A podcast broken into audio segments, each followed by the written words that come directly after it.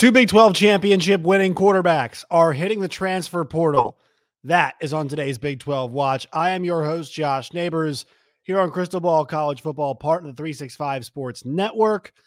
Having to do all these side videos, side content right now. So make sure you all check out the channel, uh, Crystal Ball College Football. Once again, is a place to go. Big 12 Watch, wherever you guys get your podcast, on Twitter at NWPod365 and at uh, at Josh Neighbors underscore. So I am not going to do a video for every player that enters the transfer portal. Um, what I will say is when you get some big news like this, it's worth doing. And obviously, big coaching news will do the same thing too. But uh, yeah, I, think that's kind of the way to say it. it's like anything that's pretty significant, we'll do. And this is significant. This transfer portal news is pretty big. Will Howard and Blake Shapen are both hitting the transfer portal. Both of these guys were winning quarterbacks in Big 12 championship games. Uh, Will Howard in 2022, and then Blake Shapen in 2021. This news came uh, here on Monday afternoon. So, different situations for both of these guys, right? Will Howard is going to have an opportunity, in my opinion, to play quarterback, get paid a ton of money to do it, and to do it, I think, for I mean, you pick, you take your pick uh, of school because if you look at the quarterbacks that are the best in the country right now and the places they're at, Oregon, Bo Nix gone, Michael Penix Jr. Washington gone, Jayden Daniels gone, uh, Oklahoma Dillon Gabriel we'll see. Cam Ward, you know, we'll see if he enters the portal or not. Caleb Williams gone, Drake Maye gone, uh, Carson Beck, hell, he might he might even go on too right? Think about these Power Five schools. Jayden Daniels is gone. Spencer Rattler is gone. Uh, you know, we'll see how Ohio State handles Kyle McCord next year. Obviously, I don't expect him to be the starter. Joe Milton moving on, probably. Alan Bowman's going to move on, most likely. Jordan Travis, I think is, I think he's pretty much up at this point in time. Uh, you know, so there are a lot of schools. Sam Hartman at Notre Dame, right? And yeah, some of them have recruits, but why develop a recruit when you can go to the portal and get a quarterback? And I'm just thinking about some of these schools right now. You know, if you go to the standings and think about like, I'm just going to go to the uh, the SEC here for an example, right? Georgia and Missouri both. I think uh, Beck can come back. We'll see. Cook will probably come back. Uh, Joe Milton gone. Devin Leary, I think he's out of eligibility. Florida could probably use a quarterback, right? They trust because they have to win next year. Uh, South Carolina, obviously. Um, and I, I, know Florida's got the good kid coming in, but you know, you want to make sure you're like you're gonna need some time. Uh, Alabama with Jalen Milroe's set, but Ole Miss Jackson Daugherty comes back. LSU's out of a quarterback. A and M. We'll see how settled they are with their quarterback spot. Auburn desperately needs a quarterback. We'll see what Jeff Lebby does in Mississippi State. Looks like KJ Jefferson in Arkansas. I mean, there's a lot of these schools that need quarterbacks. And I just mentioned Oregon, Washington, USC as three Pac 12 schools becoming Big 10 schools that are going to need quarterbacks. We'll see what happens to JJ McCarthy. Good chance he could move on, right?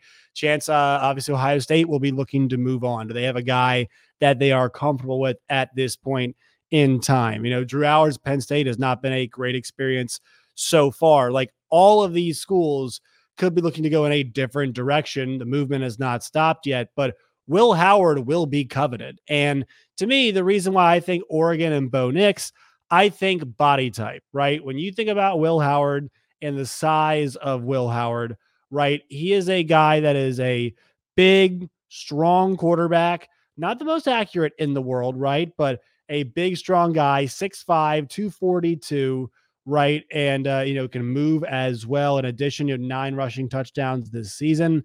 And Bo Nix, kind of same type of build, right? Big guy, strong guy, big arm. And Bo Nix became very accurate under Dan Lanning at Oregon. Uh, Will Howard, obviously, I think is looking to become a bit more accurate too. And look, Kansas State's offense did not surround him with a cornucopia of uh, great receivers I would say, this season. Now, last season, he had the benefit of having a very good offense. This year, not as much. Do I think he performed poorly? At times, yes. The Oklahoma State game obviously was the big one, right? And Texas Tech wasn't pretty either, but you still did have some pretty good performances from him, right? He racked it up against TCU, against Houston, Uh, he was really good late in that game against Texas, although their offense was stymied early on, right? And then did well against Baylor, did well against Kansas. Uh, okay, against Kansas, right? The last couple games weren't excellent. But the thing for Kansas State is, you know, they might have a superstar in Avery Johnson, and the offense looks a lot different under Avery Johnson than it does Will Howard. And Avery Johnson next year, like you don't want to keep him off the field. So I don't think the immediate results for Kansas State are going to be much better. I think Will Howard got really good. I do think, however, that this is the, this is probably good for them long term because if I think about what the offense looks like under Avery Johnson and Will Howard, like it's gonna be a different type of, of deal. You know, you want to you want to run more of what Kansas is running offensively with Avery Johnson, where hey, the big thing is like variety. Garrett Greene uh, at West Virginia too. I think would be a really good example, right? We want a a dynamic rushing attack that we can build the passing attack off of. Right? What is the one thing West Virginia does really well? Actually, the two things, right? The two things West Virginia does well is run the football with a variety of guys, including Garrett Greene, and throw it deep. And so, like, I think everybody's always on pins and needles that defense. That's what allows guys to beat you deep. And so, Kansas State can now think about crafting a roster and I think an offense that that does help with that. And I'm not too familiar. I've not watched enough Avery Johnson tape to talk about like you know if the vertical passing thing's going to work out, but that is typically when you've got a really good runner the things that happen. Think about Max Duggan. Like Max Duggan was a pretty good runner early on in his career. What eventually came for Max was the intermediate passing his final season. But generally, his big issue was he was bad with the short stuff. And I think Will Howard had a bit of that too. But I actually thought like last year, he did a really good job because of how strong of an arm he has. He can distribute the football all over the field. So I think there will be a lot of folks that want him because he is a good runner, not a great runner he eh, you know a, a strong powerful runner um and so this makes i think this actually makes a little bit of sense like i think kansas state obviously hates to lose that guy but i think he's about to go get paid somewhere and they had a moment where it looked like avery johnson might take over and i was skeptical of it because i was like this guy's too young if we get to the big games it's going to be a problem that might be a problem next year but this is the guy Kansas State wants at quarterback. Like Avery Johnson is is pushing because of that natural ability. We might as well start cultivating it now, right? We might as well say, all right, let's give this kid the reins. Let's see what we've got here. Let's see how far we can take this thing and let's start next season. So it's almost kind of a it works out, right? Because Will Howard like should be the starter at place like K State, but not when you've got potentially what you might have potentially with a guy like an Avery Johnson. So maybe a good move for both parties. And Will Howard struggled to start off his career. Um, you know, it's funny to watch those two seasons. He was definitely the better quarterback out of the two last season. Obviously, if you save the Oklahoma game for Adrian Martinez, in which he was phenomenal, uh, Will Howard was the right guy. And then this season, I thought he was the right guy the full way through, but you saw Avery make that push to take some of his playing time. And then the other one's Blake Shapen. This one makes sense too because you've got a change at offensive coordinator coming for Baylor. So it makes sense that Blake Shapen is going to move on because and look, I don't think he looked terrible this year. I just think he was banged up. I think it was up and down. And so for him on the year, threw for 2,100 and uh, basically 2,200 yards, 62% completion percentage, 13 touchdowns, three INTs he's got a good arm. You know, we know he's got a live arm. We know he's a good player. It just didn't work for them this season. And so I think for Blake, you know, moving on and going somewhere else is the right move. And I think he can succeed somewhere else. I, I think we've seen it, you know, obviously in fits and starts, but I think we know that Blake Shapen can succeed as a passer. He's had some games this year where he looked really accurate, right?